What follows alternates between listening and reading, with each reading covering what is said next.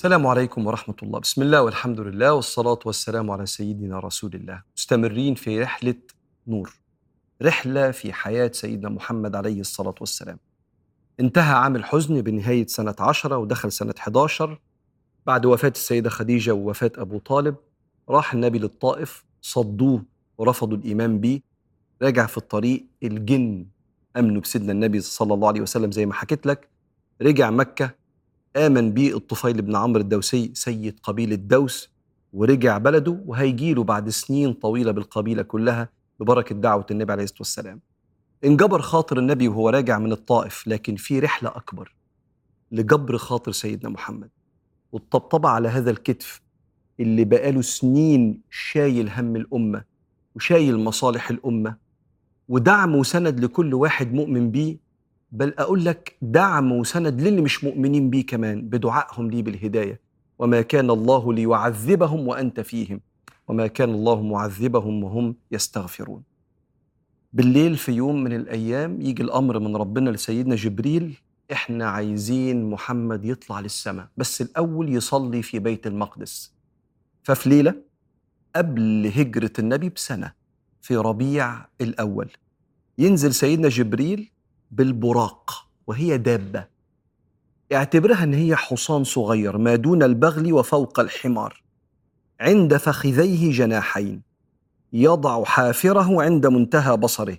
يعني بص آخر ما تجيب عينيه في لحظة يبقى هناك. سرعة الضوء.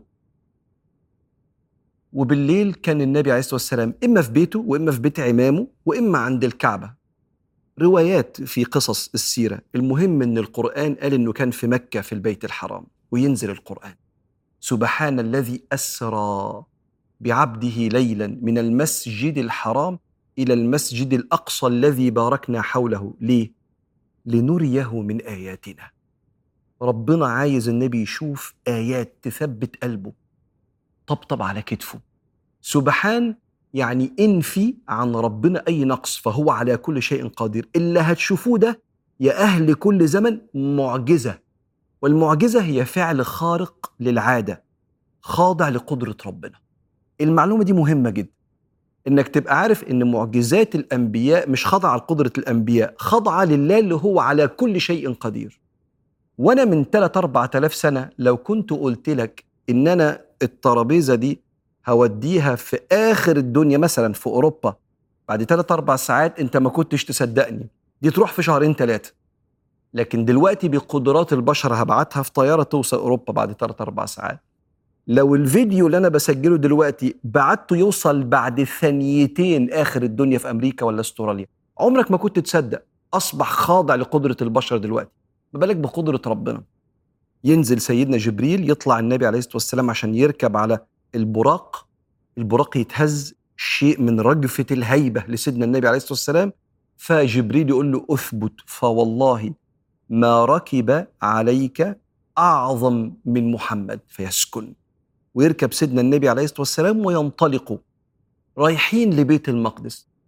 طيارة من آه، السعودية آه، للشام ممكن تاخد تقريبا ساعتين ونص ثلاث ساعات. فحتى البشر اللي هم قدراتهم بتتطور بإذن الله عرفوا يعملوها. زمان كانت معجزة عظيمة. بس خد بالك في معجزة جاية كمان أعظم هي صعوده صلى الله عليه وسلم للسماء. في الطريق من مكة لبيت المقدس يشوف النبي عليه الصلاة والسلام أكتر من مشهد. المشهد الأول قال صلى الله عليه وسلم مررت ليلة أسري بي. على موسى عند الكثيب الأحمر يصلي في قبره.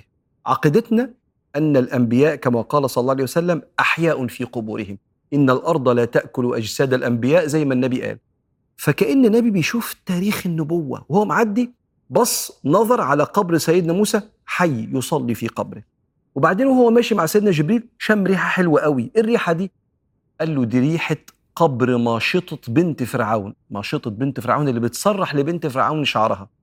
إيه الحكاية جبريل؟ قال له كانت بتسرح لها شعرها وكانت مؤمنة. فوقع المشط منها فبتجيب المشط قالت بسم الله. فبنت فرعون قالت الله؟ أبي؟ قالت له لا. قالت لها لا. ربي وربك ورب أبيك. قالت لها أخبر أبي؟ قالت نعم. فراحت قالت لأبوها ده بتقول بسم الله إله غيرك. قال لها إله غيري؟ قالت نعم. ربي وربك الله. فجاب بقرة بقرة يعني زي قدر كبير كده من نحاس وملها زيت وخلى الزيت يغلي.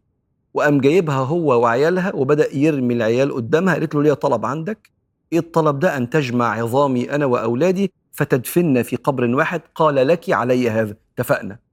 وكان في إيديها طفل رضيع لسه هيرميها بالطفل فترددت كده. طبيعي إنسان عنده دافع بقاء. فالطفل الرضيع تكلم وقال اثبتي يا أمي فإنك على الحق. فاترمت.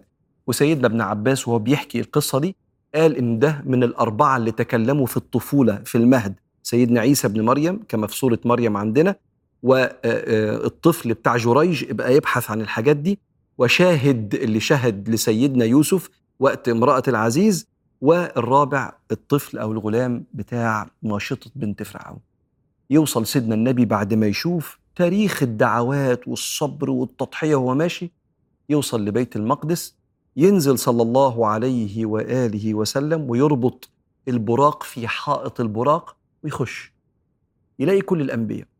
عدد الأنبياء اللي نعرفهم اللي ذكرهم سيدنا النبي 124 ألف نبي ورسول. نعرف أسماء منهم 25 ذكروا في القرآن. يقول فدخلت فإذا موسى وعيسى وإبراهيم. موسى ضرب جعد كرجال شنوءة. ضرب جعد يعني طويل ورفيع وشعره أكرت شوية زي قبيلة شنوءة اللي هي آه، في اليمن.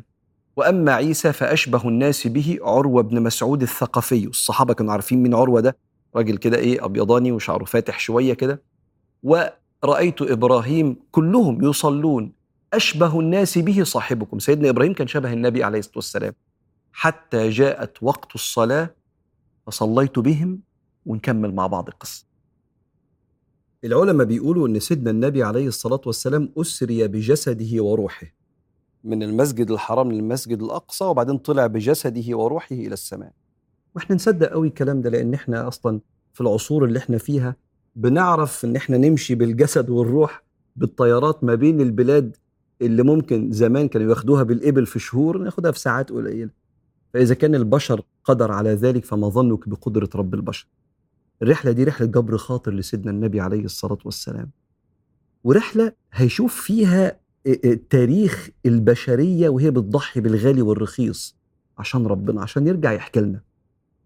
وجميل قوي لما شاف سيدنا موسى بيصلي في قبره حي. إحنا عندنا كتب للعلماء عن حياة الأنبياء في قبورهم. إذا كان الشهداء أحياء عند ربهم يرزقون. أمال الأنبياء فين؟ وإحنا عندنا النبيين اثنين الصديقين ثلاثة الشهداء أربعة الصالحين. فالنبيين أصلا في حتة كبيرة جدا عند ربنا عالية جدا. فلو كان سيدنا موسى بيصلي امال سيدنا النبي بيعمل إيه في قبره دلوقتي؟ آه مشغول بالدعاء لينا. ورد السلام والصلاة لما بنصلي ونسلم عليه هو اللي كده فأرد عليه السلام. لما حد بيسلم هو قال ردوا عليه السلام. معانا صلى الله عليه وسلم وهو اللي قال حياتي خير لكم ومماتي خير لكم تعرض علي أعمالكم. فما رأيت من خير أحمد الله لكم وما وجدت من شر أستغفر الله لكم. لكن خدت بالك ليه ربنا يوري يوري سيدنا النبي ويحكي لنا ماشطة بنت فرعون اللي ضحت بروحها عشان عقيدتها؟ وكأن تاريخ البشرية كلها في بشر بعيد عن ربنا ما اختاروش ربنا وفي بشر لما اختاروا ربنا قلبهم نور. فما رضيوش بديل عن ربنا ومستعدين لأي معاناة في سبيل إن ربنا يبقى يرضى عني أصحى أصلي الفجر بدري واجتهد في شغلي لغاية ما أروح. مش شايف قدامي واخدم على أسرتي وعلى حبايبي حياة ليها قيمة. كل ما ربنا ينظر ليا يلاقيني بعمل حاجة هو يرضى عنها.